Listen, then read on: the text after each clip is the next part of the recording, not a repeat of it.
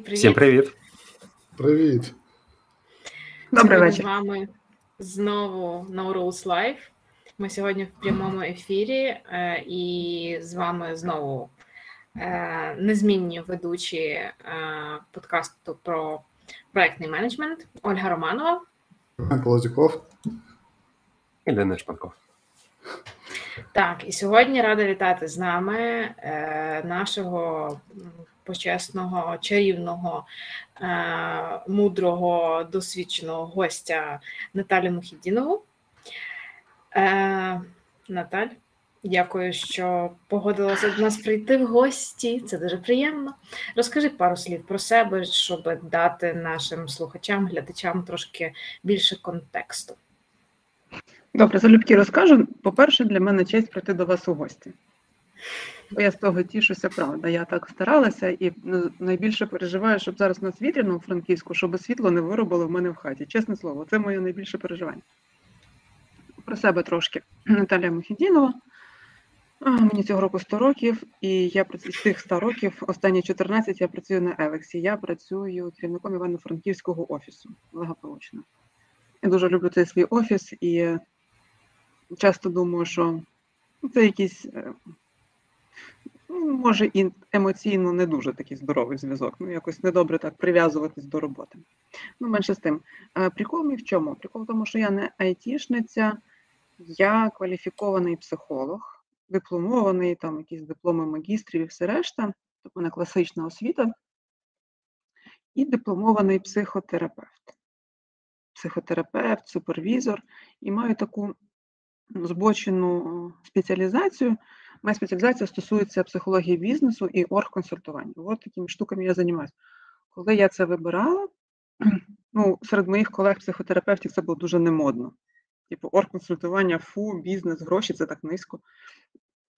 Мені гроші не низько, я це діло вважаю, мені подобається. І бізнес це дуже цікаво, дуже. Поєднувати його з психологією це прям кайф і задоволення. І може ми сьогодні трошки більше про це поговоримо, в чому прикол поєднання бізнесу і психології, і як стає тоді зрозуміло дуже багато речей про бізнес, коли ти знаєш про психологію. Ну, як як про науку, бодай не, не кажу як про практику, як про науку. О, ось.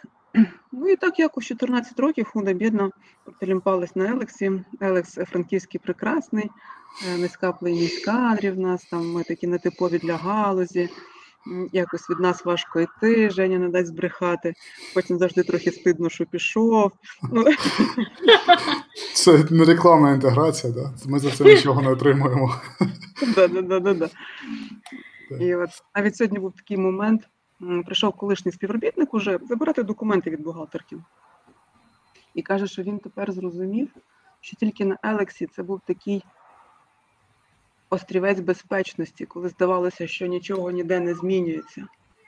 А тепер він вийшов з цього острівця і зрозумів, що в it галузі всі постійно щось змінюють. Ну, в общем, така історія.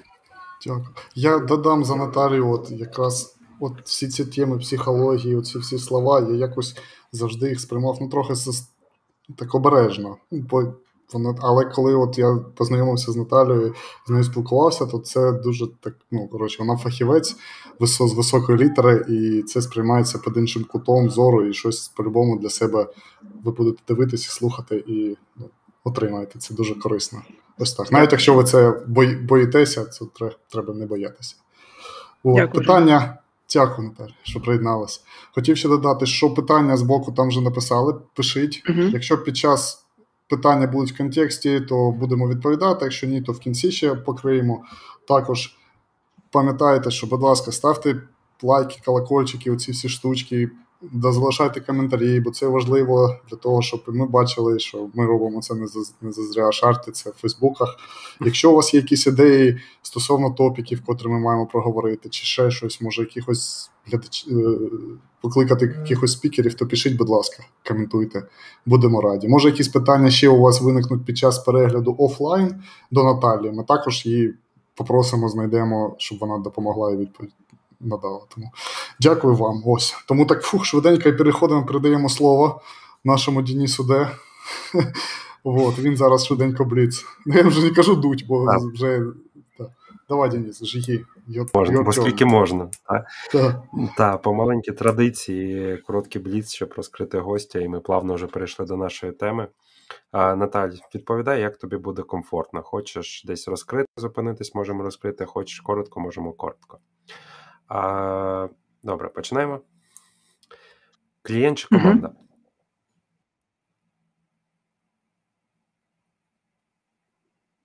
М, Клієнт чи команда? Ні, бізнес. Бізнес. Угу. Добре, Команда робить А, бізнес. робота- Хай роблять. добре. А, робота онлайн чи офлайн? Офлайн. Хоч ми зараз онлайн, але хай краще буде офлайн. Я дійсно не можу більше нічого запихувати собі у вухо.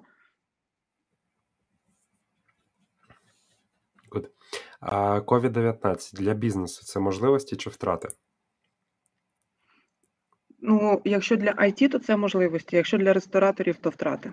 Готельєри, літаки це все втрати. Для IT це можливості. Угу. А, продовжуй, будь ласка, фразу. Е, лідер це. Той, хто веде і надихає. А, чи існує work-life balance? Що це і Ні. який він для тебе? Нет. Тоже нет. Немає work-life balance. Ми, ну, це є такий жарт про те, що любов це русские придумали, щоб денег не платити. Так от, е, work-life balance це теж маркетологи придумали. Такого не существує.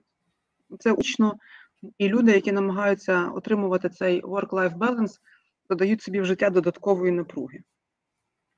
Хочу сказати, що чуваки, розслабтеся, вам виходить зараз м, працювати, працюйте, відходить відпочивати, відпочивайте. Тому що ми, коли працюємо, це все одно ми живемо.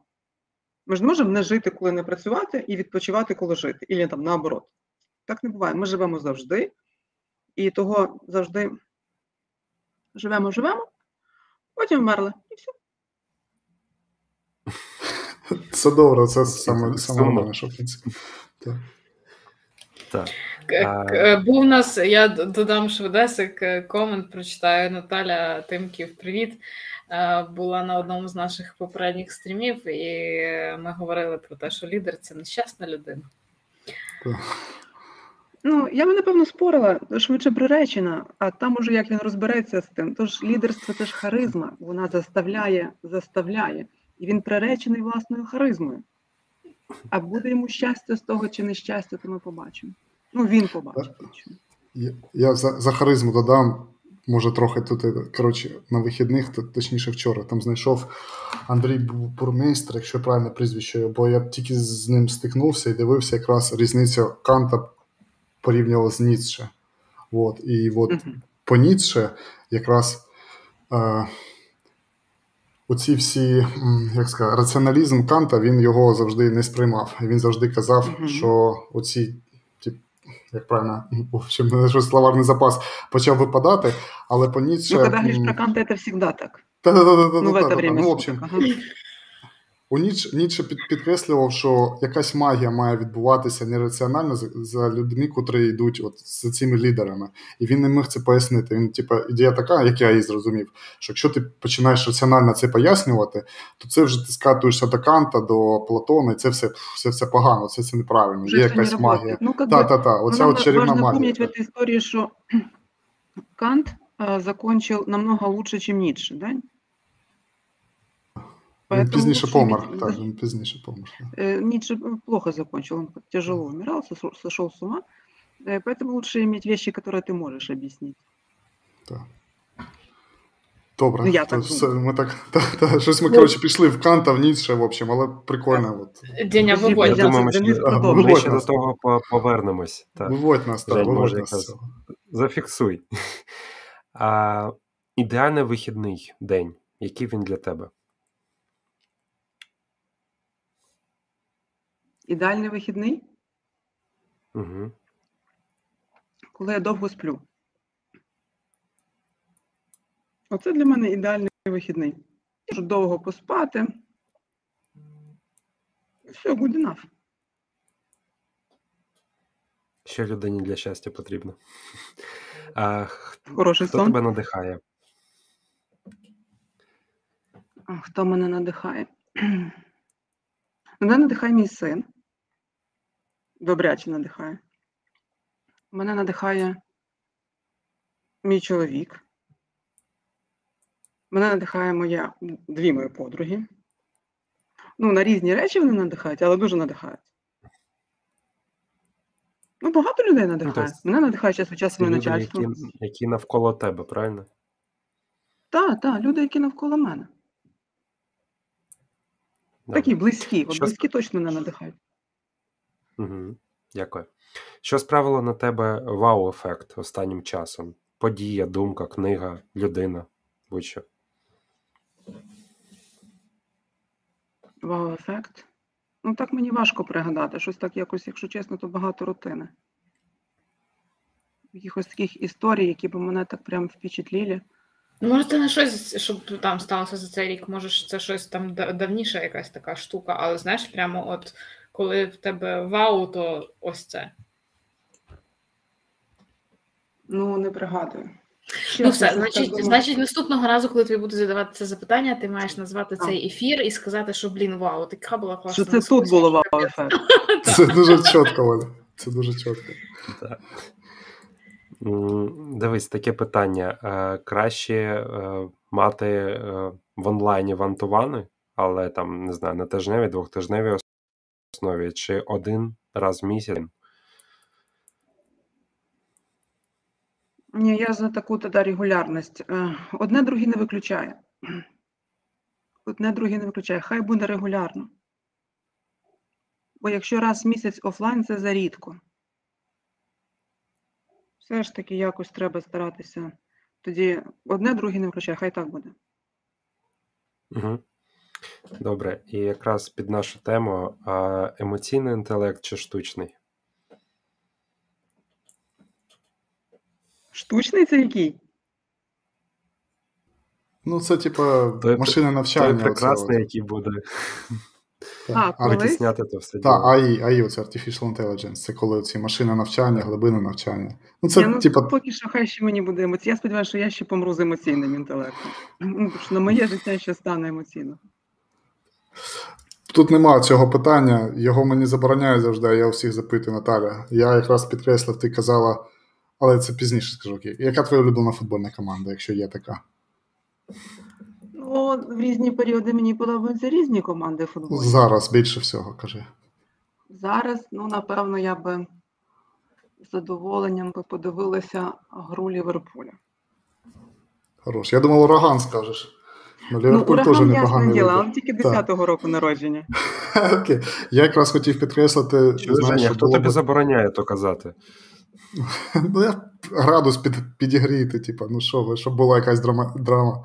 Хотів ще Наталь сказати, що коли казала, хто тебе надихає, е, син, чоловік, твої подруги, хотів ще підкреслити без якогось, ну, це, в общем, що бачив сина і знайом з ним, то він дуже в тебе дуже прикольно воспитан, і я думаю, що це твій великий вклад. Дякую. може якийсь окремий можна стрім робити, але про те, як Та з дітьми він, треба. е, ну, він такий веселий хлопець.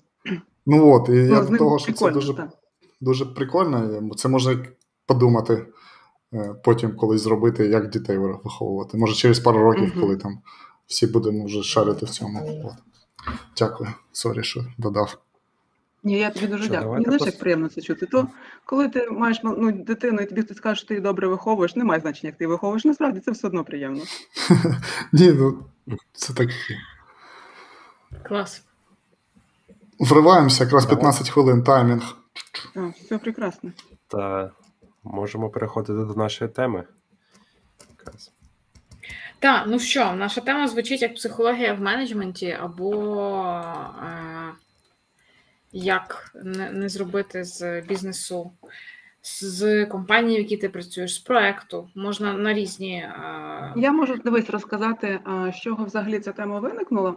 угу. Вона виникнула вже якийсь час, і я помітила, що от карантин він зробив свою штуку. І ну, так ніби стало більше тривоги, якось менше комфорту. Менше видно. І сьогодні я подумала ще про те, що коли ми працюємо в онлайні всі, то кожен з нас знаходиться абсолютно в своєму контексті. Цей контекст він ніяк таким, ну, в життєвому контексті, він ніяк не очевидний. Ну просто ніяк. Ні для кого.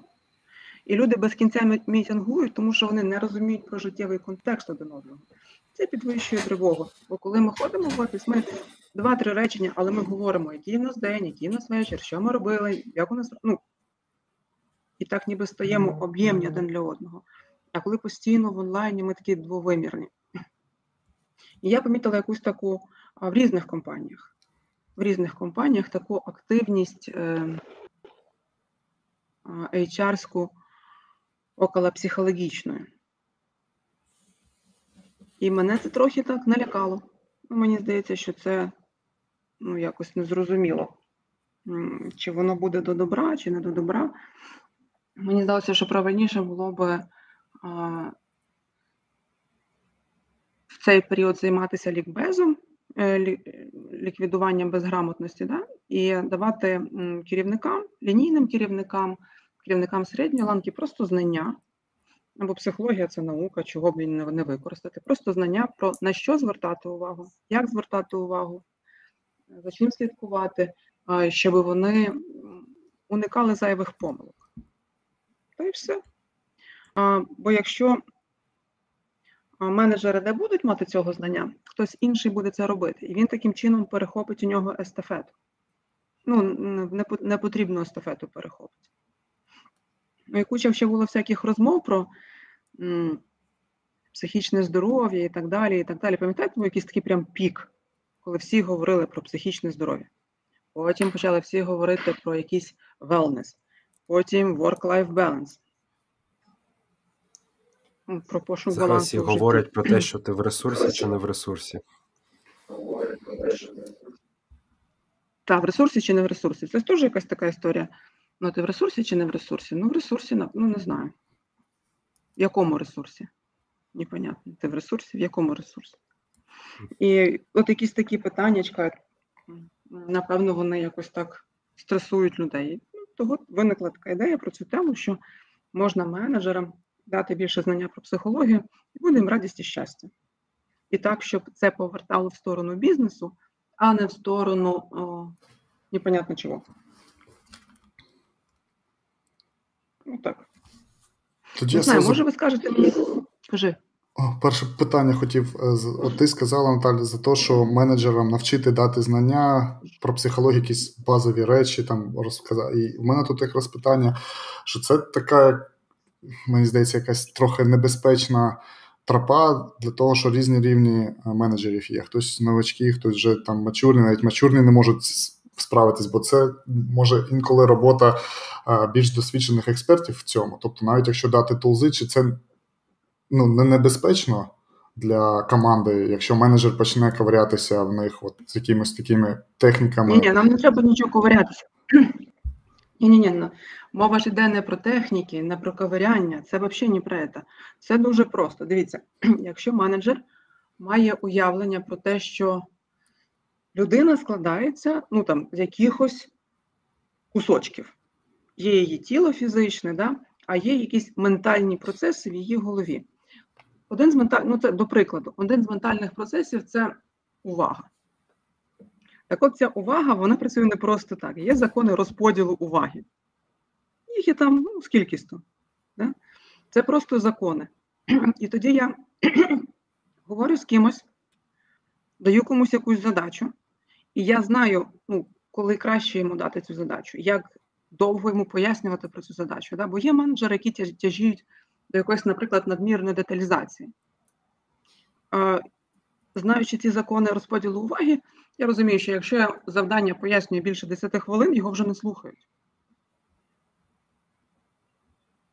От такі а. прості штуки. Менеджер, коли знає, що є люди банально з різними темпераментами і з різними швидкостями в голові, вони не впливають ні на сіньорність, ні на досвідченість, ні на що. Просто люди думають з різною швидкістю. Можна бути джуном і дуже швидко думати усілякі дурниці. А можна бути сіньором і дуже повільно думати геніальні штуки. Просто це такий процес, у кожного він свій. І краще розуміти, що ця людина повільна, вона не буде рухатися швидше, ніж вона рухається, і не треба її пришвидшувати. Від того, що їй ставити короткі якісь там терміни, щоб він швидко щось виконував, він буде переживати зайву напругу, в нього буде виростати тривожність, і від того думка його буде ще більше гальмуватися. Краще менеджеру ці речі знати, просто щоб дати грамотну задачу ну, комусь якусь. Окей. І це Тобто, ми зачепили тільки одну частинку. Кажи, а, sorry, бо там трохи від, відстає, відчуваю зв'язок. Мгм. А, я тоді зрозумів тебе. Тобто ти маєш на увазі менеджерам дати такий умовно базовий бекграунд, що треба знати, активне слухання, там, щоб вони розбиралися, які є там темпераменти людей. Тобто, це не про те, що якраз, а от больничку роблять менеджери, коли прочитають якусь книжку чи якусь подивляться на Ютубі якийсь відос про якісь техніки і починають робити якісь психоаналізи зі своєю командою, і ото вже починають вглиб, тоді воно переростає в Так, і тоді це стає просто небезпечно. Це стає дуже небезпечно. Угу. І це ну, та, та небезпека, про яку е, Женя, мабуть, е, ти і говорив, так? Та-та-та, та, саме так. Я от за, за це якраз і хотів е, ну, чекнути, перевірити. Чи це... Так. Я просто от саме про ці знання, що добре, щоб менеджер мав ці знання.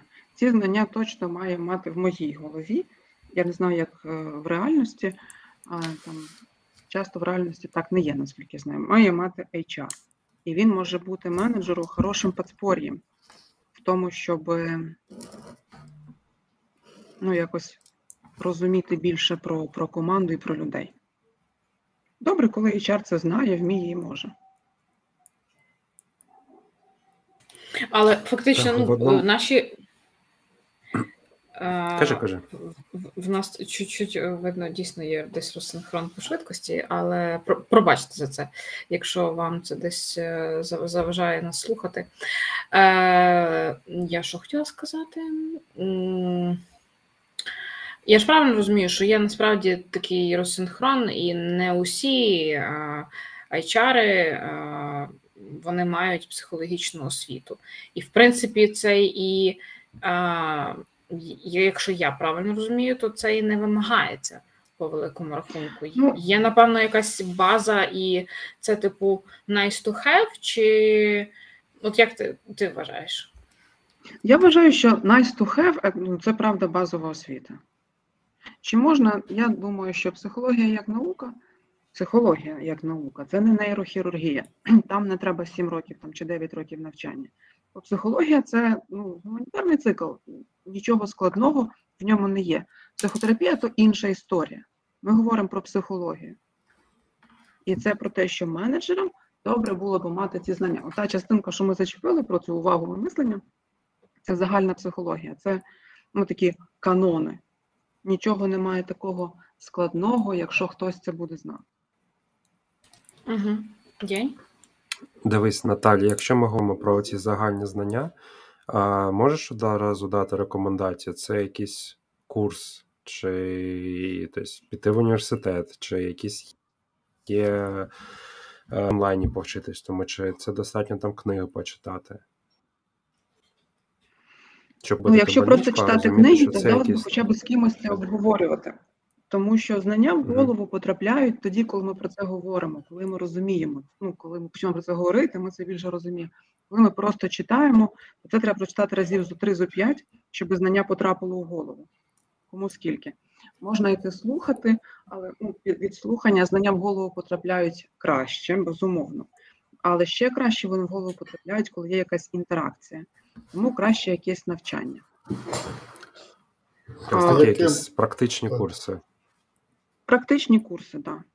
Якесь яке. Якась порада, може, є, от, щоб ти сказала, що може чула десь, чи знаєш, що прикольні якісь курси, щоб о, куди піти. Ви так ніби мене провокуєте. У мене є курс психологія для менеджерів в А, ні, то може, може, якщо не це, окей, е, твій курс, ще якийсь, чи ж, ну, ми, ми ж не проти.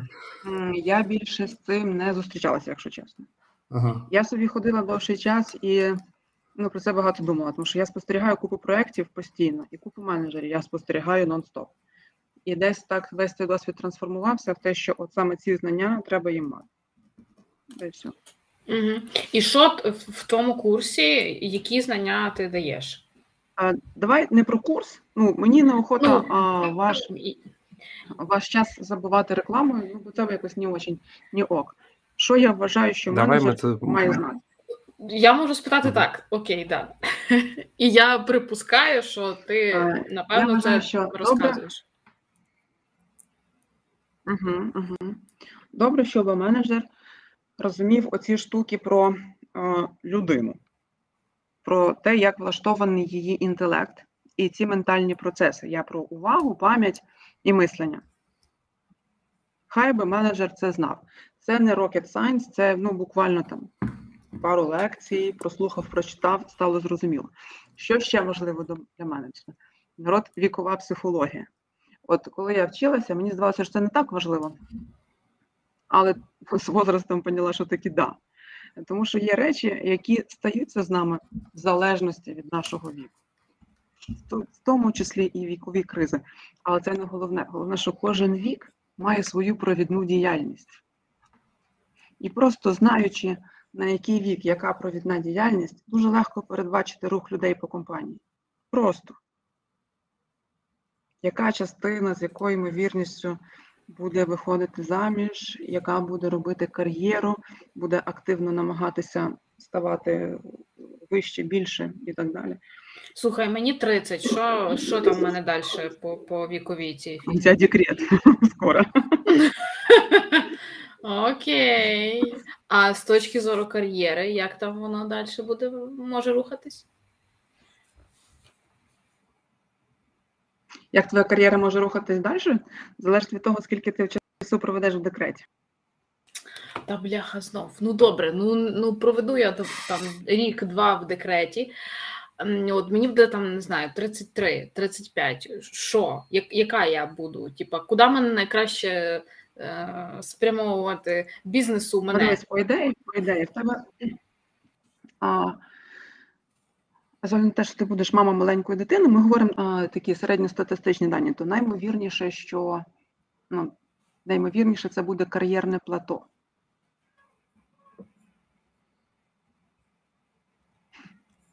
Ти зам'юталася, щось сказала? Е, то випадково так співпало. Е, ну ну, е, плато кажеш. Наймовірніше, це може бути кар'єрне плато, ну, тому що багато часу буде забирати материнство і багато сил. І та вершина, на якій ти зараз є, вона може протриматися ще роки три.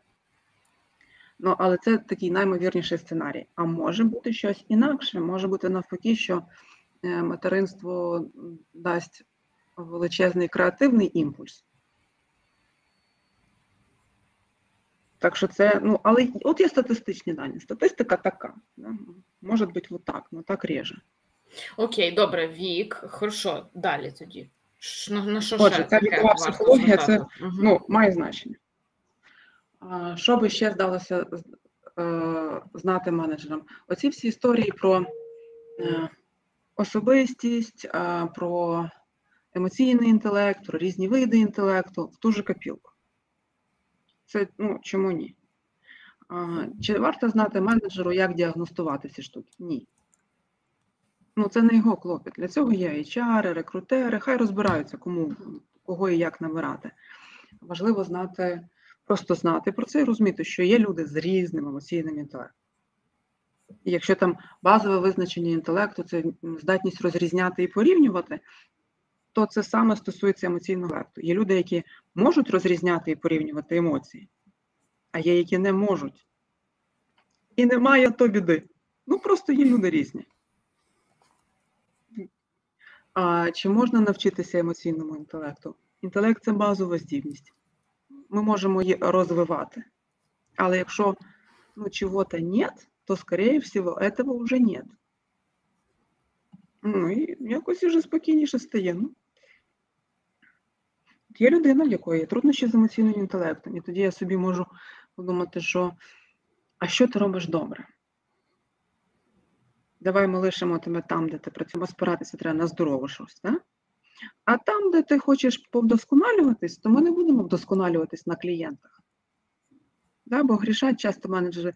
Ти такий класний девелопер, ти так добре працюєш, і ти говориш з клієнтом. «Е, це різні речі, він добре кодить, він недобре говорить. Нашу людину наражати на стрес.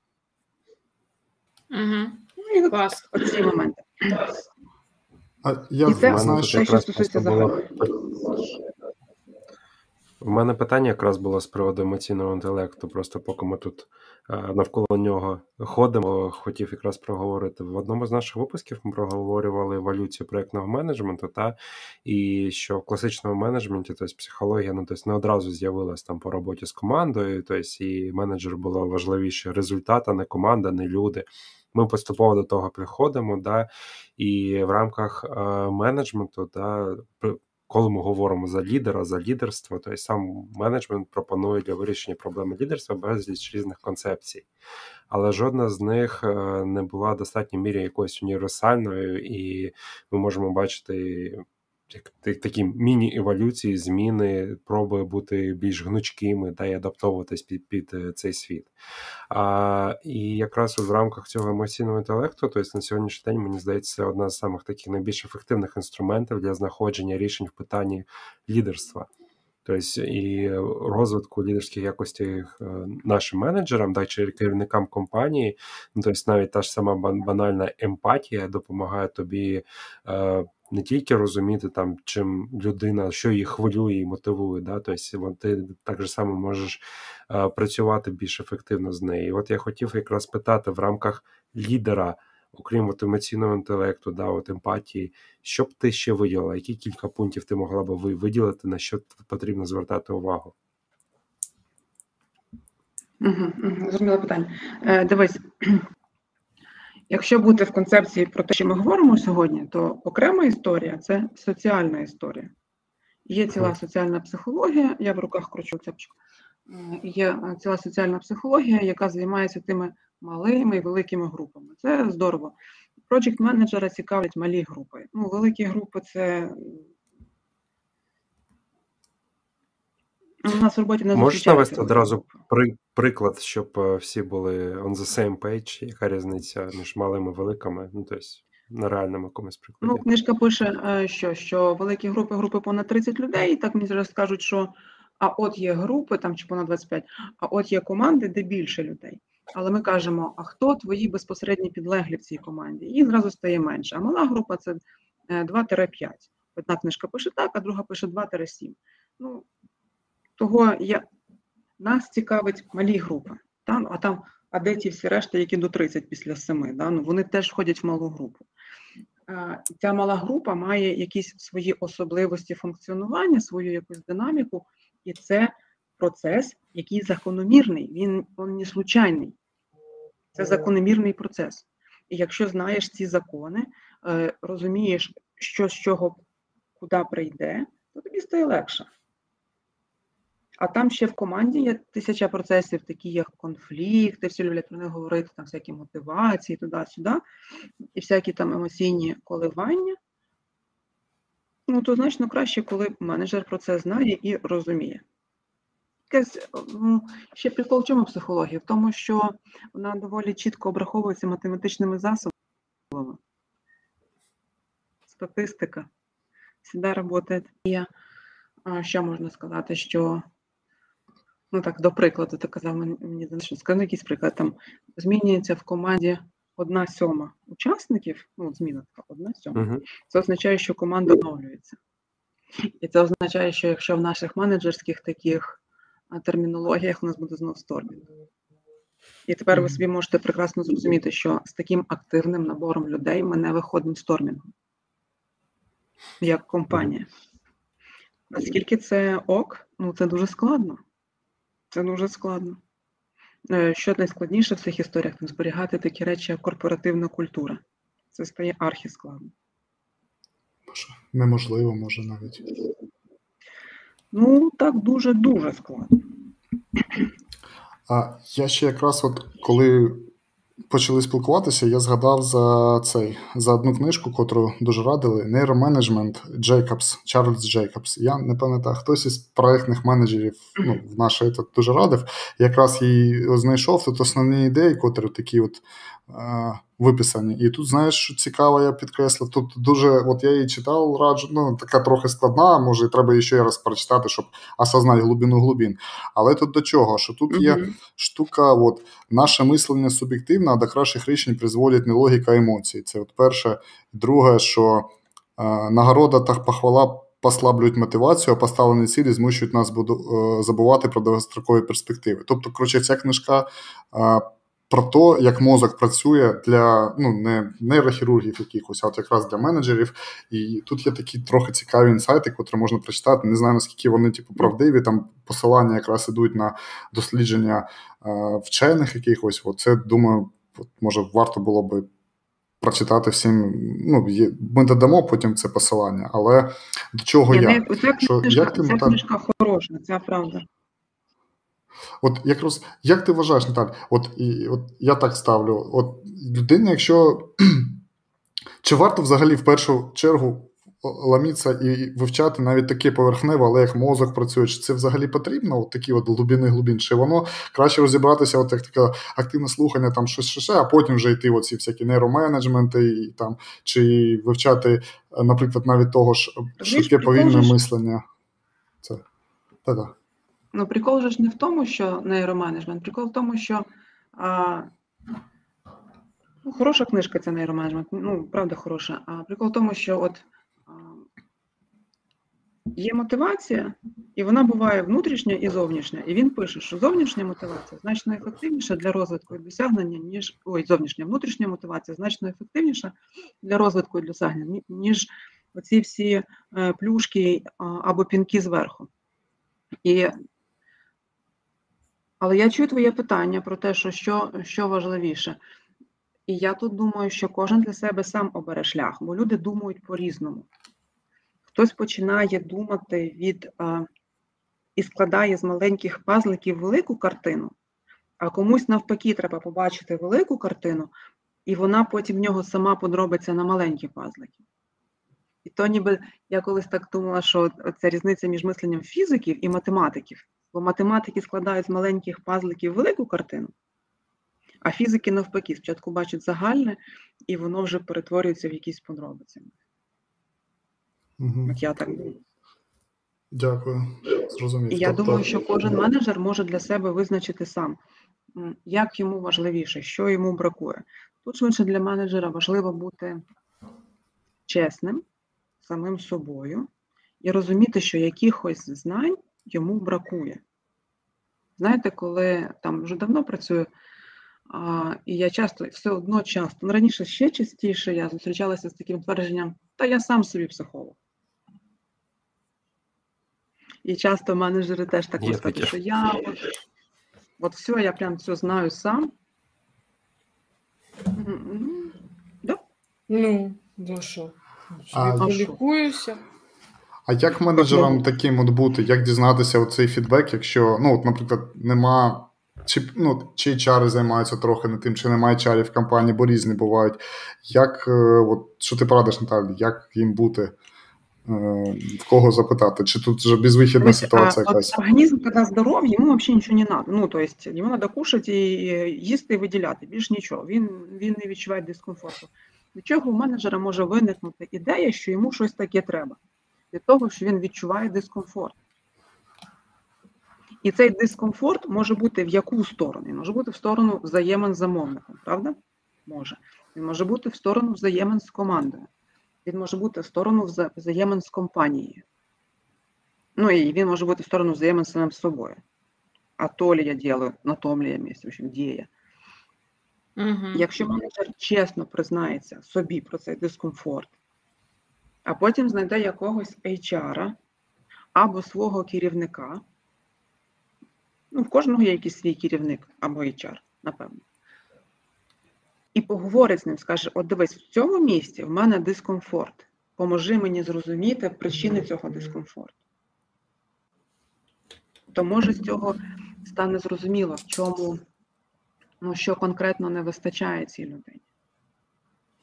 У мене є декілька питань, я тут бачу їх.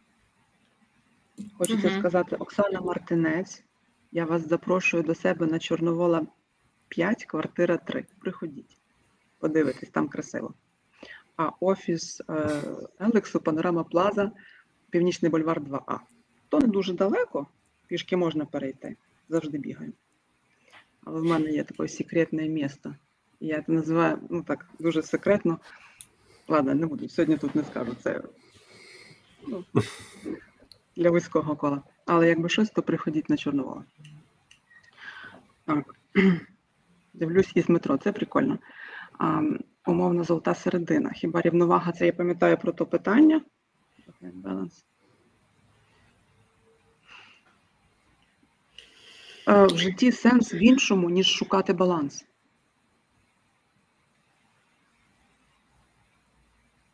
Я так Ну, мені Коли ми можемо витрачати багато сил і зусиль на те, щоб тримати цей баланс, замість того, щоб фокусуватись на щось, приносити якусь користь. Власне, я ж хотіла, хотіла що самому собі.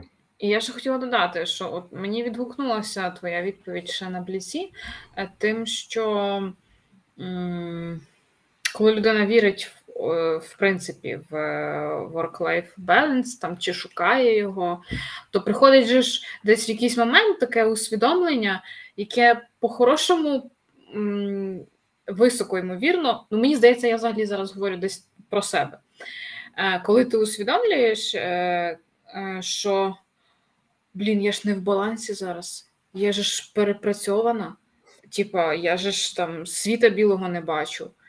Або е, там навпаки, ну навпаки, я ж не пригадую такого. Але, але усвідомлення оцього, блін, все, а де? Балансу нема балансу, як його відновити? І ти просто супер стресуєш від того, що ти накручуєш себе. Ще сам на то, що ти, ти так, ти просто ніби так опа, е, усвідомив, так, стоп, я нема балансу. І я така: ой, так теж це треба тепер його робити, той баланс. І потім я вертаюся, а, а я вже в балансі, чи ще ні? Вже достатній баланс, чи ще ні? А що тепер знов перекос? Я тепер забагато відпочиваю. І І тоді ти зразу впадеш. як сумасшедший, реально. Ти Це, от, це як той прикол. Як той прикол. Я відчуваю дискомфорт чи не відчуваю? Якщо я не відчуваю дискомфорту, значить все гаразд. Якщо люди, які мені дорогі, не відчувають дискомфорту від того, що зі мною вони, значить ну, все гаразд. І ну, ок, в житті бувають різні періоди. Інколи буває період, коли треба багато попрацювати, а інколи приходить пенсія. Ну і це прекрасно. Оль, то, що ти казала, я якраз от буквально реально недавно відосик дивився, ментальне кунг-фу, там на Ютубі виступав хлопець, і він якраз це розказував про що, що ти кажеш, що це я для себе таку аналогію провів, що ну і він так типу, казав, що наш мозок це як комп'ютерне ЦПУ, да, є обмежена ну, типу, вичислительна мощність. І коли ми починаємо це на бекграунді, думаємо за work-life balance, за те, що нам типу, хліба треба купити всього цього цього, воно типу, в нашу їсть нашу енергію, тому ми дратуємо, ми не робимо роботу. Але тут дуже важко зрозуміти це. І знаєш, як ми свайпаємо, коли ми в там на телефоні відкриваємо, скільки у нас відкритих всяких програм, знаєш, ми чистимо їх. І отут важливо от зупинитися, якісь там 5-10 хвилин в день, да, і оце проаналізувати і повикидати. І друг, от такий інсайт, що від нього отримав по поводу себе шкодувати. Бо коли ми якраз шкодуємо, що типу, о. Я щось там не справляюсь, мені дуже дуже важко. Це нас відштовхує від нашої цілі, і він каже: спробуйте так, зробіть собі один день для того, щоб поплакати. Тобто, от ви тиждень поставили ціль, щоб її зробити, а в неділю, наприклад, ви тупо себе жалієте. Ой, як мені важко, як мені там, типу, етот. і ви можете підкоригувати цілі, але протягом тижня от спробуйте не як би, не нить і от працювати. От така от штука. Це дійсно от, ну, дуже різанує про те, що ти кажеш, що ці бекграунд процеси вони нас відволікають. У мене до Наталії кілька питань назріло. Одне питання, я згадав цікавий кейс, а є, я, я почну з короткого. А ти коли казала HR чи до керівника? Ну, тобто, в когось, ну, все рівно є який керівник над тобою, та? А, ну, наприклад, е, прийти і почати там жалітись, бідкатись чи ділитись, ну, тобто, має бути якась довіра. Як е, побудувати довіру, щоб до тебе приходили люди і могли поділитись тим, що в них болить, або прийти до тебе за порадою? Це і питання дуже слушне і важливе. І мені подобається сама постановка вопроса про побудувати довіру. Бо довіра здобувається, ну якось так, це процес. Є люди, які легко дають кредит довіри. Ну от Вони одразу довіряють, а є люди, які ну, не мають кредиту довіри. І їм сплошна дебіторка з цим, не виходить. Тому як зробити, щоб була у менеджера, щоб менеджеру довіряли? Перший пункт. Менеджеру важливо бути присутнім. Просто бути. Розумієте, менеджера люди повинні бачити. А вони ну, зараз е, е, період е, онлайн. Вони повинні ну, бачити хоча б увімкнену камеру, щоб він там був. Та, я ж різні історії слышу. Там, Ми ми працюємо на проєкті вже три місяці, ми ще ніколи не бачили нашого менеджера. Він не включає камеру. І останній іде з мітингу. Нормальний? Ну, яка довіра? Перший пункт менеджеру важливо просто бути. На нього люди самі навішують, скільки треба проекцій. Другий важливий пункт йому треба бути послідовним. І якщо він буде виконувати ці два пункти, то довіра з ним станеться. Хтось почне йому довіряти на третій тиждень, хтось на перший, хтось на третій місяць, але почне. Він присутній, включає камеру, він послідовний. Послідовний. Тобто він говорить і діє в одну сторону.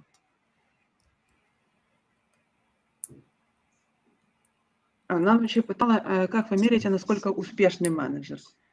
Як ми міряємо, наскільки успішний менеджер? Це дуже, е, Марія Бондаренко, класне питання, але складне холєра, то про це треба робити прям окремий підкаст, тому що це дуже по-різному але нам важливо, як я думаю про це.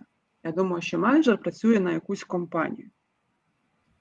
У компанії є якісь ідеї щодо того проєкту, яким цей менеджер управляє. Відповідно до цих ідей виставляються якісь цілі. І вже як він реалізовує ці цілі, в тому і виглядає його успіх. Тому ну, що, якщо говорити про Бо якщо говорити про окремо е, успішного менеджера, то ну, я б сказала, що такий розріз ми не міряємо, ну, якщо я нічого не пропустила. Але е, про успіх е, менеджера мають говорити якісь результативність проєктів, навіть тих самих, який, які ти менеджеш, так чи інакше. Це то, як ти володієш тим мистецтвом менеджменту і який ти на ділі. Але нам, от мені що я завжди говорю, що результат він же залежить від поставленої цілі. Компанія каже: «Е, дивися, на цьому проєкті тобі важливо заробити грошей. Да. На цьому проєкті тобі важливо потренити команду. Це основна ціль, теж да. А на цьому проєкті тобі важливо пробудувати стосунки з замовником, щоб сталася друга фаза. Ми там заробимо грошей. Ну, це якби третє да. І тоді успіх міряється від того, які цілі ставить компанія перед менеджером, перед його проектом. Ну, проще кажучи, Але да, довіряти дійсно... будуть. Так, Закінчу про, про довіру для для Дениса. Ну, у нас раз, раз Довіряти будуть менеджеру, який є, який послідовний. І третій пункт, який адекватно транслює щось ззовні в команду, але адекватно транслює. Часто менеджери чим грішать? Вони дуже хочуть, щоб їм довіряли. І вони кажуть, що в команді ми е, з тобою дві сірі шейки, нещасні, кругом враги. Заказчик враг, е, компанія буржуї від нас хочуть. Ми, значить, маленький угнітаємий пролетаріат, всі об'єднаємося і буде у нас довір'я і любов. Ну, Ну, об'єднатися навколо єдиного ворога це така сама стратегія, сама. Саме оно. Головне, щоб е, не навколо менеджера, да? як щоб менеджер був не ворогом.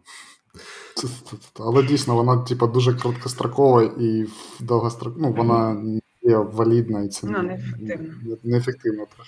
Я би ще додала, додала е, або, можливо, я пропустила, може ні що важливо, як на мене, для мене важливо, щоб мій менеджер він слідував тим меседжам, які він доносив в минулому, відповідав за свої слова а не е, змінював дуже динамічно е, свою думку про якусь ситуацію, чи якісь там задачі, чи очікування, чи цілі, будь-що.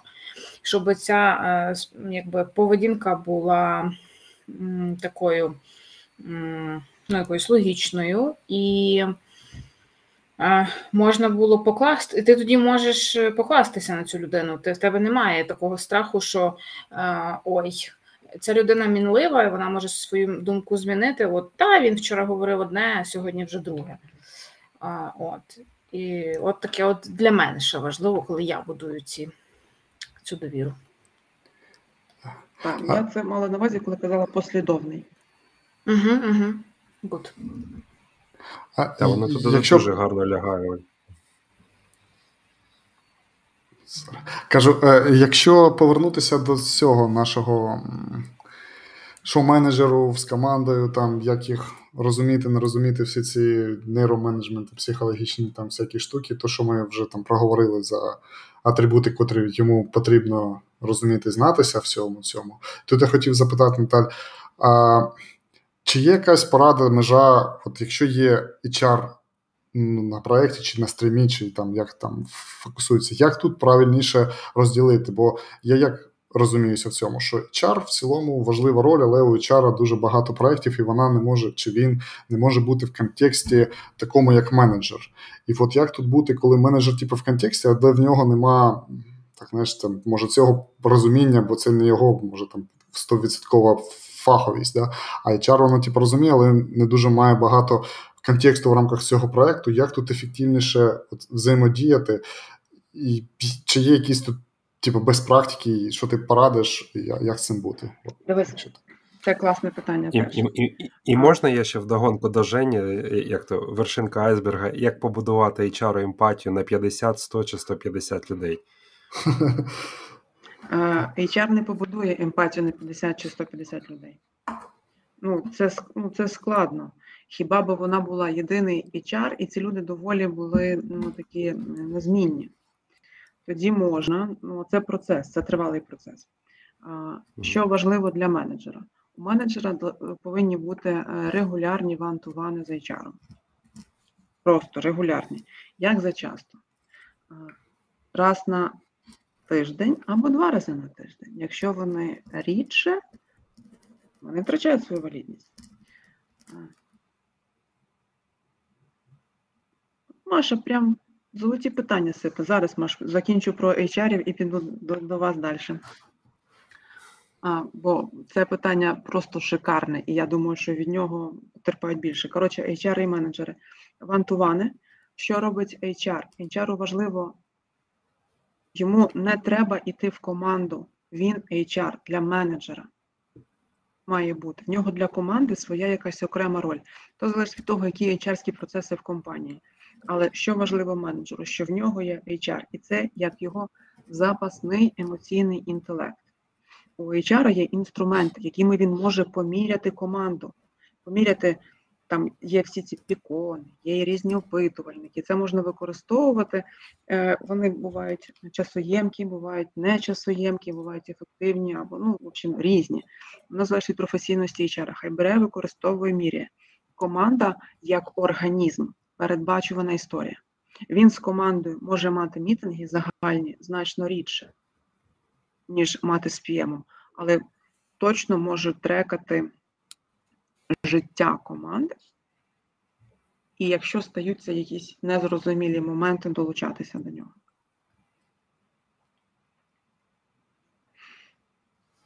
Дякую. Емпатію побудувати важливо менеджеру і HR тут е, одна така небезпека, щоб вони не не стали такою, знаєте, парочкою, і вони не були опозит е, до команди.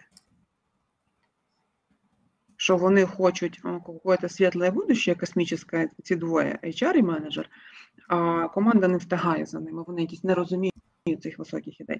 От якщо таке стається, то це щось недобре, це недобре.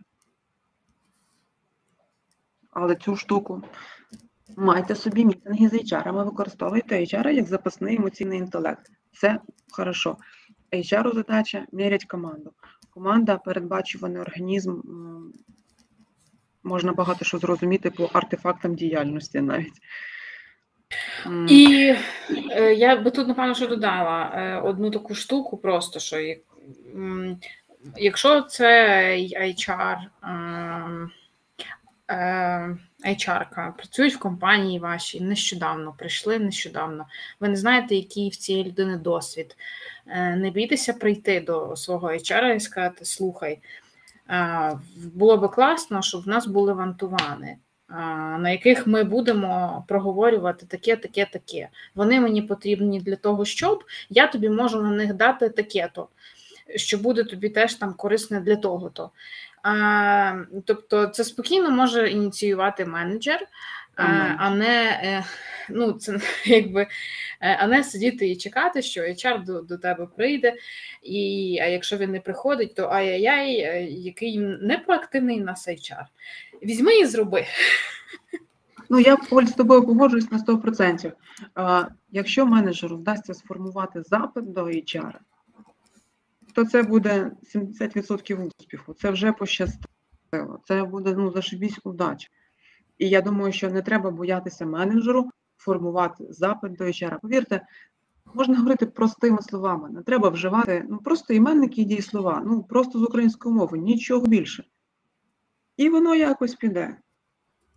Скажи, розкажи, давай ти будеш ходити зі мною на вантувани, і будеш зі мною говорити. Прикол слухання не в тому, що ай, мене хтось услышав, ми обмінялися енергіями. Ні в этом. Взагалі не, не в этом. А коли ми комусь щось розповідаємо, відбувається така ціла історія, бо тут в голові таке дистанціювання і відображення на високому рівні. І тоді ми так ніби ще раз бачимо зі сторони те, що відбувається. А ще в нас є свідок, і він це бачить теж з якогось боку. І ми обмінялися своїми думками, і картинка наша про світ стала об'ємніша. Для цього треба поговорити з HR, що відбувається в моїй команді. Ви самі це зрозумієте, а ще й він вам щось підкаже. Зашибісь. Пощастить. А, У мене дуже класні питання від Маші, і якби можна було давати подарки, Маша, то я би їх дала вам. Можемо щось нове почати відправимо, якщо ви лишите в коментах куди. Наталія, я хотів би ще задати таке питання, воно комплексно. Ти зачепила тему потреби розуміти, що в кожного може бути своя потреба. Да? І я згадав один кейс, е, який проговорював. Є таке твердження, що мозок прагне не грошей. Та, е, В США був аналіз, е, де якраз дослідники аналізували щастя. І вони вивели суму, після якої гроші не роблять американців щасливими. Ця сума була 75 тисяч доларів на рік на сім'ю. Угу. І в одній з книжок Дена Пімка по мотивації, ніби драйв називалась, він казав щось типу такого, що платити людям треба стільки, е, щоб вони не переживали про гроші, а почали думати про роботу. Як тільки ви це зробите, залишиться три фактори, які, як показувала наука, ведуть до найкращих результатів роботи, не кажучи про особисте задоволення. І він е, виділив три ці фактори: це автономія, розвиток і мета. В рамках автономії можна дивитись приклади е, корпорації Google, де вони виділяють до 20% часу, які оплачуються, але це йде на там results only work environment, і ти можеш виділяти на свої пет-проекти, якісь дослідництва, тобто навчання, щось типу такого. Да?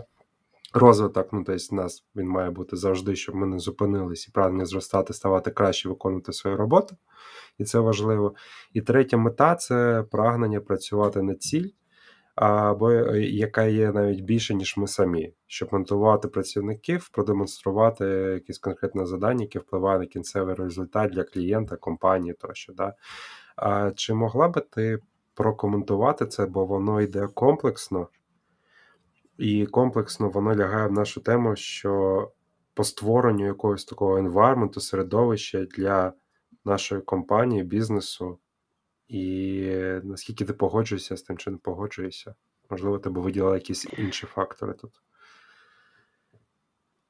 Я ну, я не буду спорити з такими видатними людьми. Я ж, конечно, халка ще та, але не до такої степені. Е, це правда, ну, я погоджуюсь з цим. Е, тут мозок прагне не грошей, прагне розрядки і задоволення, ще чогось, але точно не гроші. Просто гроші це засіб. І якось треба розуміти і людям, і менеджерам, і, не менеджерам, що е, гроші людей контролюють, а не мотивують. Гроші навряд чи контролюють наше пересування, але ж ніяк не мотивують працювати. От. А та люди хочуть бути причетними до чогось більшого, люди хочуть знаходитися в безпечних, якихось приємних для себе середовищах.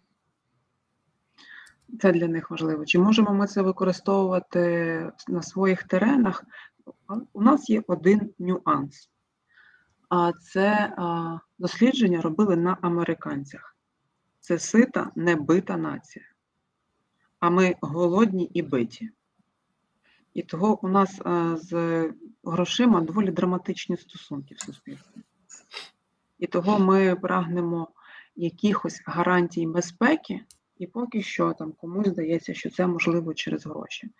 Того не все, що аплікабельно до американців, аплікабельно до нас.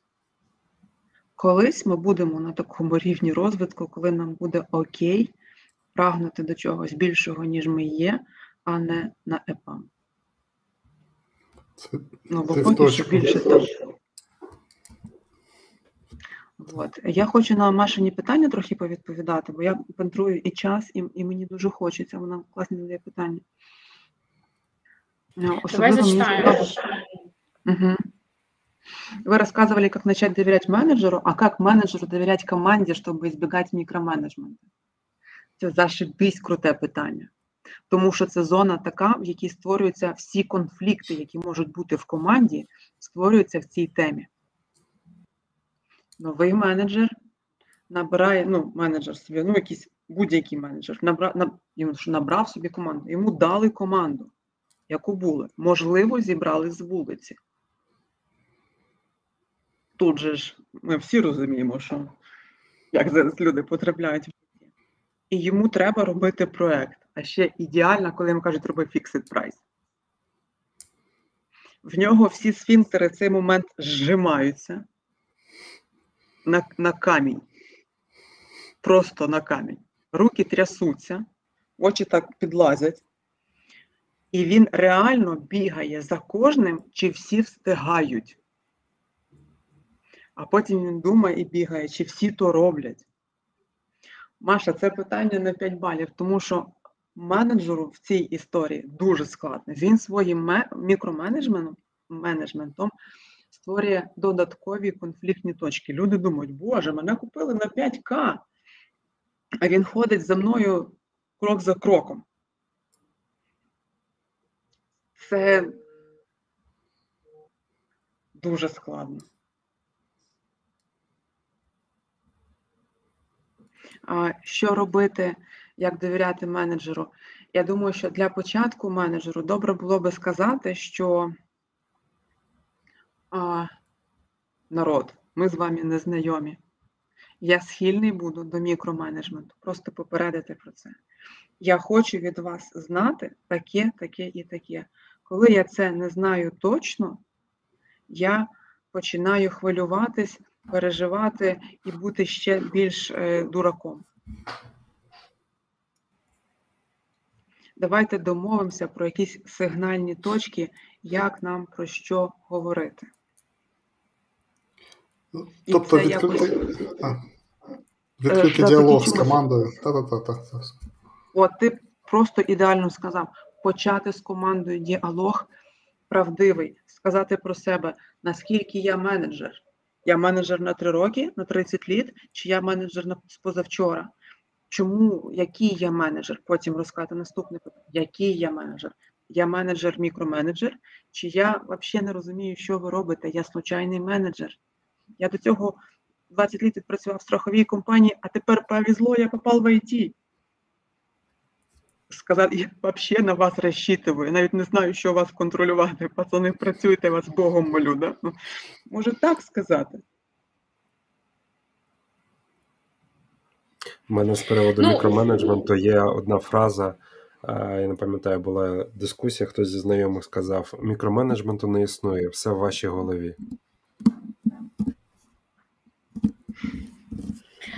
З іншого боку, мікроменеджмент, Ну, мікроменеджмент- мені здається, це один з інструментів. І ну, якби не можна казати, що це типа погано. Ну, тобто, бо воно так, типа, е, такий стереотип склався через цей е, термін, і це поняття, і, і такий спосіб менеджменту, що типа це погано.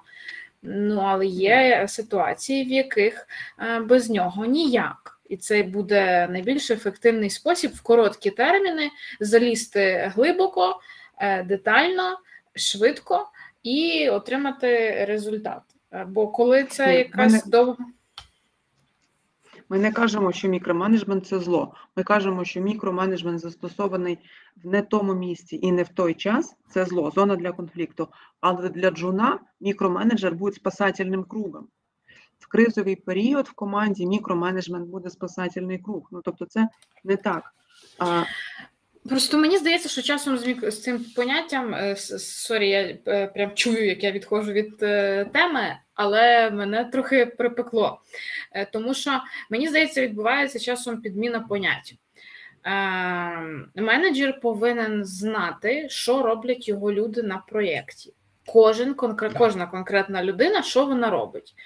І в принципі, коли я приходжу сьогодні, наприклад, там на стендап, то я пам'ятаю, що робить команда, що робила вона вчора. Я маю уявлення, що кожен з них буде робити сьогодні, і я розумію приблизно, що вони будуть робити завтра. Ем, і це окей. І я маю бути достатньо детально в контексті, щоб якщо в них виникне проблема, то розуміти, е, що я буду робити для того, щоб її вирішити. Або ще краще, що я маю робити зараз, щоб ніяких проблем не виникало. І, і для того часто треба бути достатньо детально в контексті. І е, оце достатньо детально в контексті часом називають мікроменеджментом. І для ні, мене я погоджуюсь з тобою, Оль. А, а, а, я Оль, думаю, знаєш, що мікроменеджмент, мабуть, називається, коли такий підхід використовують для якихось таких задач пльових, і де не треба це робити. От, і це саме мікроменеджмент. Знаєш, от коли якась задача взагалі, ну, типа, вона не, не, не потрібно таку деталізацію знати. Вона якась поверхнева дійсно робить, по-перше, людина з високою фаховістю, він все розуміє, задача дуже легка, а менеджер, тому що він лише вміє так робити, він задав би цю людину. Просто ну, це мікроменеджмент називають. А то, що ти Ну, кажеш, а то, що ти кажеш, це якраз от ти отримуєш фідбек, е, фідбек лупи скі- зменшуєш до того, щоб деталізацію отримувати. От я якось так сприймаю це. Е, Так, тому що дуже багато в нас е, є ризик, що е, в нас стане дуже багато менеджерів, які просто мел- менеджери-делегатори, або такі менеджери-секретарі, які е, насправді ротери. окей, чудесно, е, такі, як у нас сьогодні інтернетік приблизно.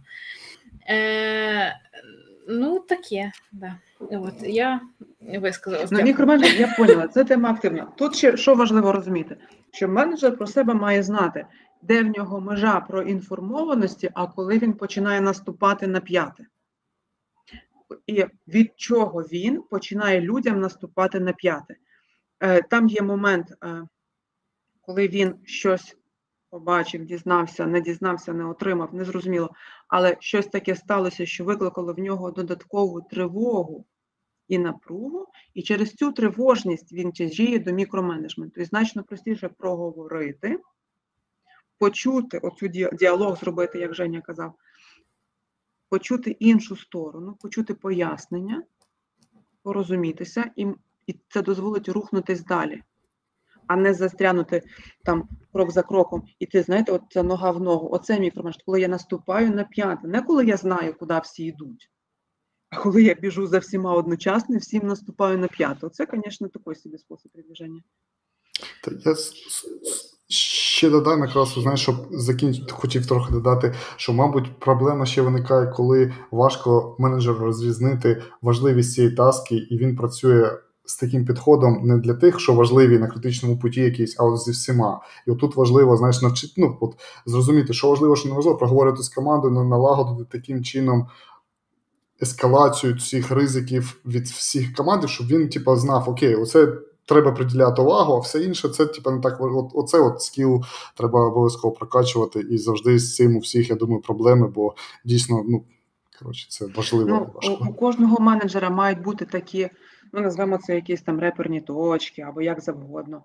На якісь такі сигнальні точки, як кому більше нравиться, на які я маю звертати увагу, з якою періодичністю, які там ці шкали, і коли воно там щось стає не так, ну там червоніє, наприклад, або виходить за шкали за шкали нормальності, мені треба долучатися. Наприклад, я знаю, що там якийсь Петро, умовний Петро, працює переважно ну, повний день і не хворіє. І тут раптом я помічаю, що Петро працює по 6 годин і почав хворіти по п'ятницях. Думаю, боже, ну це щось непонятне з Петром, що там происходит.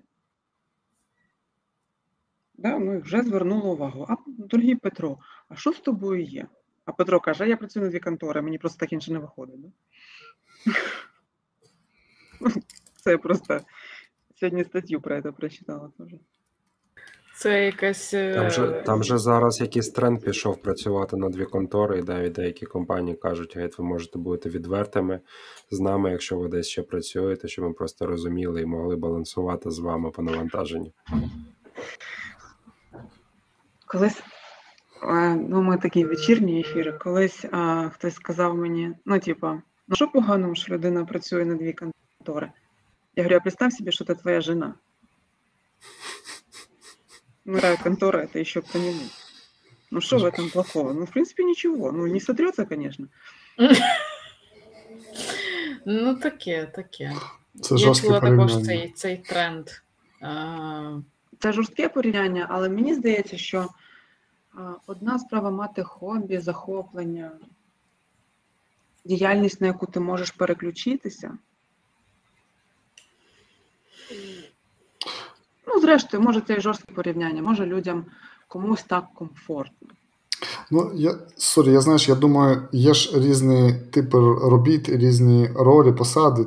І якщо ми кажемо саме, от мені здається, за менеджерів, то то дійсно, якщо проект тебе, то ти завжди за нього думаєш, і, мабуть, це е, якось важко чи не може, ну, я не знаю, важко поєднувати не може неправильно. А якщо це. Е, інші ролі, для котрих ну, саме в часі вони 8 годин працюють, і вони мають 8 годин умовно працювати, писати код чи тестувати. Якщо вони хочуть своє хобі якось робити з іншим, це може це і окей. Ну, якби Це кожна людина вже це ж свій вільний час вона робить. От я за що думаю. Ну, ну коротше, е, головне, щоб не вищер. Якщо людина ж може мати хобі, чого її хобі не може бути друга робота? Во, во, я за це ж кажу, да. Тобто це не мало би бути в ущерб, знаєш, коли вона працює віддана, умовно, працює там а, в компанії. А про work and life balance? Окей. Так. То тут друге ж якраз питання, ти хотіла відповісти Наталь, на Маша відповідь. HR всегда заняты, ага. есть вышестоящий менеджер. Насколько правильно делиться своими неуспехами с командой? Мой менеджер может подумать, что я не подхожу под эту позицию. Та всі можуть подумати так, блін, реально. Ну, типа, можуть подумати. Але тут, напевно, мені здається, ну, важливо, як ти про то говориш і чому ти вирішиш про вирішила про це говорити. Сорі, вирвалося Наталі. Okay, ну я рада, що вам я з тобою погоджуюсь. Я думаю, що о, наскільки правильно, я якось трошки з іншого боку думаю, о, має значення, що я думаю, я підходжу на цю позицію чи ні. Оце має значення. Якщо я вважаю, що я підходжу на цю позицію, і тоді я з менеджером ділюсь не успіхами, не не успіхами, а ситуаціями. І ми шукаємо вихід з них народ, я маю одне прохання. Мені треба на хвилиночку відбігти і відкрити двері. Зараз має пройти дитина з тренування. Ок? Окей. Ви зможете? Бачиш? Та, Та все заради українського спорту. Ураган, так. Так, все заради українського спорту. Ураган це чемпіони України з міні-футболу минулого року. це молоде покоління.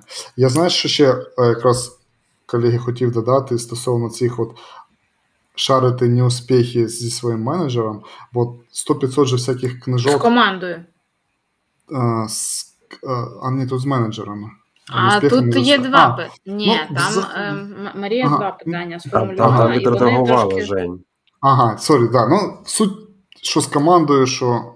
Так, я зі світлом може краще будуть. А, Що з командою, що не з командою, що багато 100-500 книжок пишуть, а, що треба share ити це не зовсім не, успіх, а це наш досвід. І коротше, це ми стаємо краще. Всі ж є postmortem и, ретроспективи, все це ж про те саме. Да, вже казали за те, що зараз почали злоупотребляти і не, не роблять.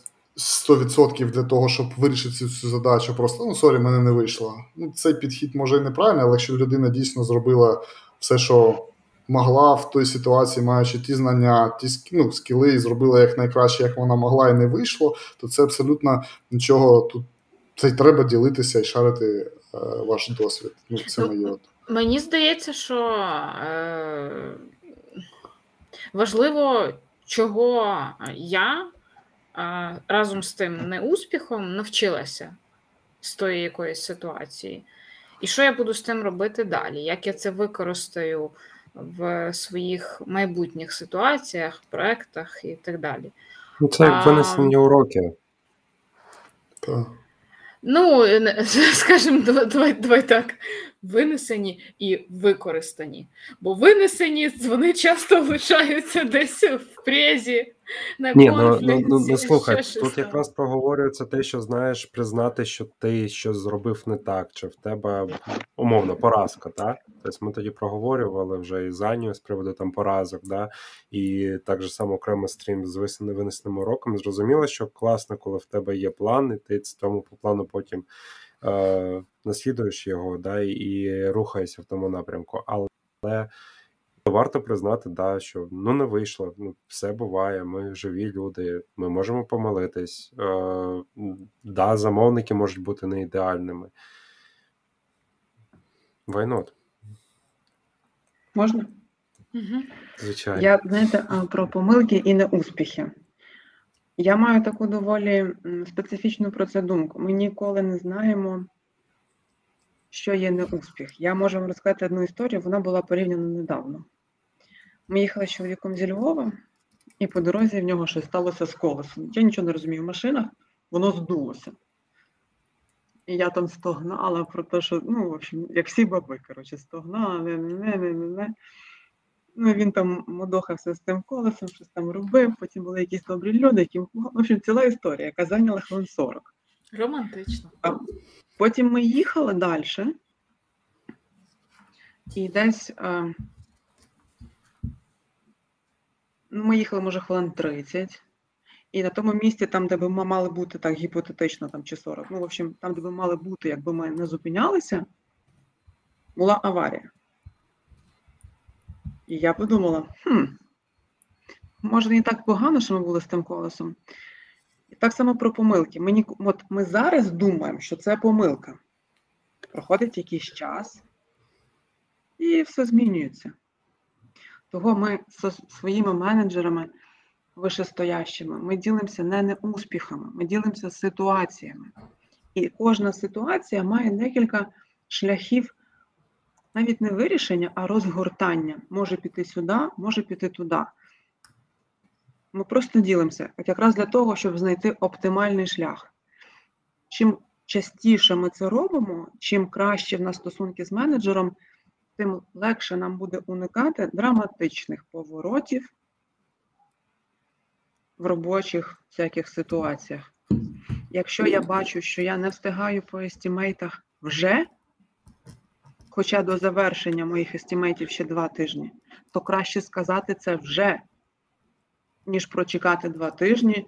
Я ж не ділюсь своїм успіхом, я ділюсь своєю контекстуальною реальністю. Це важливо. Тут і зараз.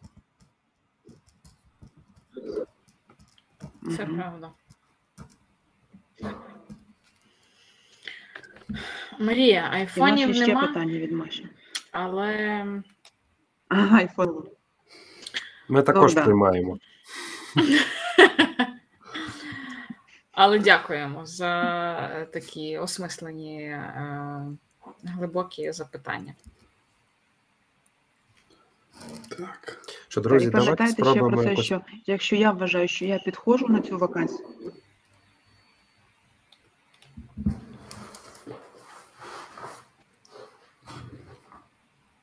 нас щось таке. Та сі... пауза така сильна вийшла. А, давайте спробуємо якось підсумувати наш ефір сьогоднішній, з чим ми виходимо. Що менеджери, керівники можуть взяти і якийсь такий маленький action plan до них. Action plan до них каже менеджерам, менеджери, ви теж люди. А якщо ви люди і ви працюєте з людьми, то психологію знати вам потрібно. Хоча б на якомусь такому а, дуже простому рівні лікбезу. Вам треба ці знання здобути. Вони мають бути у вас про людину, про всякі ці приколи, які в її психіці. І вам треба знати про приколи, які відбуваються у людей у взаємодії. Це буде стосуватися соціальної психології. Вам ці знання треба здобути. Для того, щоб їх здобувати, не конче йти кудись в інститут. Та ми ж не йдемо вчитися на стоматолога, щоб навчитися чистити зуби. Так, так, так виходить. Але всі розуміють, що чим краще ти чистиш зуби, тим менше ти витрачаєш на стоматолога. От десь так само треба це робити. Ви можете вчитися самостійно, ви можете йти на курси. Можливо, коли будете йти на курси, дивіться, щоб їх читали люди, які мають відповідну освіту. Ну, це Україна, вона достатньо дика страна, може бути всяке. Просто чи є там диплом, який-небудь там, чи ще щось. Поцікавтесь, це вам не зашкодить. Знання здобувайте. Наступний крок у вас є HR-менеджер, і ви собі вибудовуєте з ним взаємодію. Права була Оля, коли казала, не чекайте, що він прийде і покається до вас чи попроситься. Є HR, ви будовуєте з ним самі взаємодію. Кажіть, дорогий HR, мені треба від тебе така користь. І використовуйте, бо HR це саппортна служба. Саппортна. Вони свідомі того, що пам'ятник їм ніхто не поставить. Пам'ятники поставить тільки менеджерам. Але якщо б вам он був, то треба пользуватися HR. Користуйтесь, буде вам щастя і радість. HR має з вами мати вантувани і слідкувати за роботою команди. Коли в команді будуть пікові історії, ну там комусь буде дуже кепсько, дуже добре, то HR вам підкаже, що робити. Але HR це не людина для команди, це людина для вас. Тому що вас много, а HR один. Вот. Що ще важливо для менеджера? Бути з собою чесним і прагнути бути чесним з іншими і мати цей діалог. Маєте тривогу по відношенню до команди, скажіть їм про це. Маєте по відношенню до них радість і щастя, скажіть їм про це. Не довіряєте їм поки що, і вам щось треба для довіри, то скажіть їм про це. То таке язик, він же ж без кісток, там нічого не поламається, все буде гаразд. Будьте сміливі в висловлюваннях своїх. От. Курс є у мене, да, психологія для менеджерів. Онлайновий. Це для довіри. Будь ласка, появляйтесь на мітингах, дорогі менеджери, просто появляйтесь і будьте послідовними. Цього буде ну, прям для довіри більше, ніж достатньо. Пам'ятайте, що HR і ваш керівник вам потрібен для того, щоб розуміти контекстуальність ситуації. Що, Женя? Ні, я ручку показую, що я типу, я хотів, я записую все. Я ручку показую. Тобто анотуєш, молодець, молодець. Скинеш мені потім. Я спишу.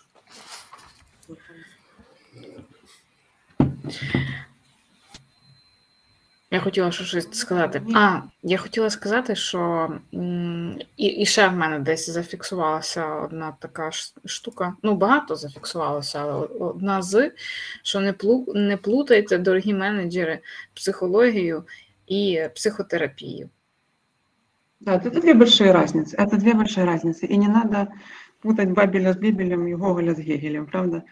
М, Отож, І не буде вам больнички. І не, не буде ніякої больнички. Просто лікбез це добре. Використовуєте HR, це добре. А больничка треба тоді, коли болить. Маєте дискомфорт, говоріть про це. Нема дискомфорту, повезло вам щастя і удача.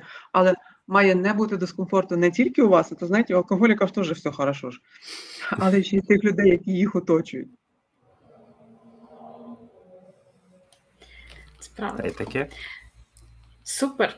Ем, Наталь, дуже дякуємо тобі за сьогоднішню розмову. Було ем, якось е, тепло, душевно, цікаво, е, з піками е, і такими трошечки, Відверто. можливо, від, відверто, з піками на трохи дотичні теми але можливо, які не стосувалися е, нашої е, цієї теми. Просто менеджмент він такий, він багатий, і треба бути достатньо багатогранними, щоб е, бути ефективними в тому менеджменті. Тому так. Дякую вам, хлопці. Дякую всім, Наталя. Дуже лампова, вам. дуже так спокійна і дуже інформація. Вона у нас інсайти є записані. Ми потім пошаримо. Тому дуже дякуємо тобі. Ми ще зашаримо це в Дякую вам Фейсбуці. дуже. Так. Дуже дякую. І мені дуже відгукується те, що ти сказала, що менеджер має бути багатогранний. Я прям про це буду думати. Але Ні, не, не дотично до не дотично до як то кейс з алкоголіком, що ти казала, не як, не як стакан багатогранний. Так? Такий стакан, знаєш, такий кругленький. Так. Менеджер має бути багатогранний. Так. Е, Дякую, мені приємно, що відгукнулося. І хочу подякувати і дякую нашій чудовій аудиторії. Дякую вам за запитання, коментарі. Е, Дякую всім, хто є з нами зараз онлайн і буде слухати нас вже е, коли відео запублікується. Ми робимо це для вас. Дякую вам. Так, і хочу нагадати, ми тепер ще є е, доступними для аудіопрослуховувань е, на iTunes, в SoundCloud, в Spotify і І Google подкасти. Е, так, тому е, посилання будуть також під відео. Е, якщо вам зручніше слухати нас під час пробіжки, то теж можете використовувати і таку опцію. Будемо вдячні за ваші фідбеки, ідеї, коментарі, запитання, за будь-яку взаємодію з нами. Па-па-па-па. Все, па-па. Всім дякую, всім па. Па-па.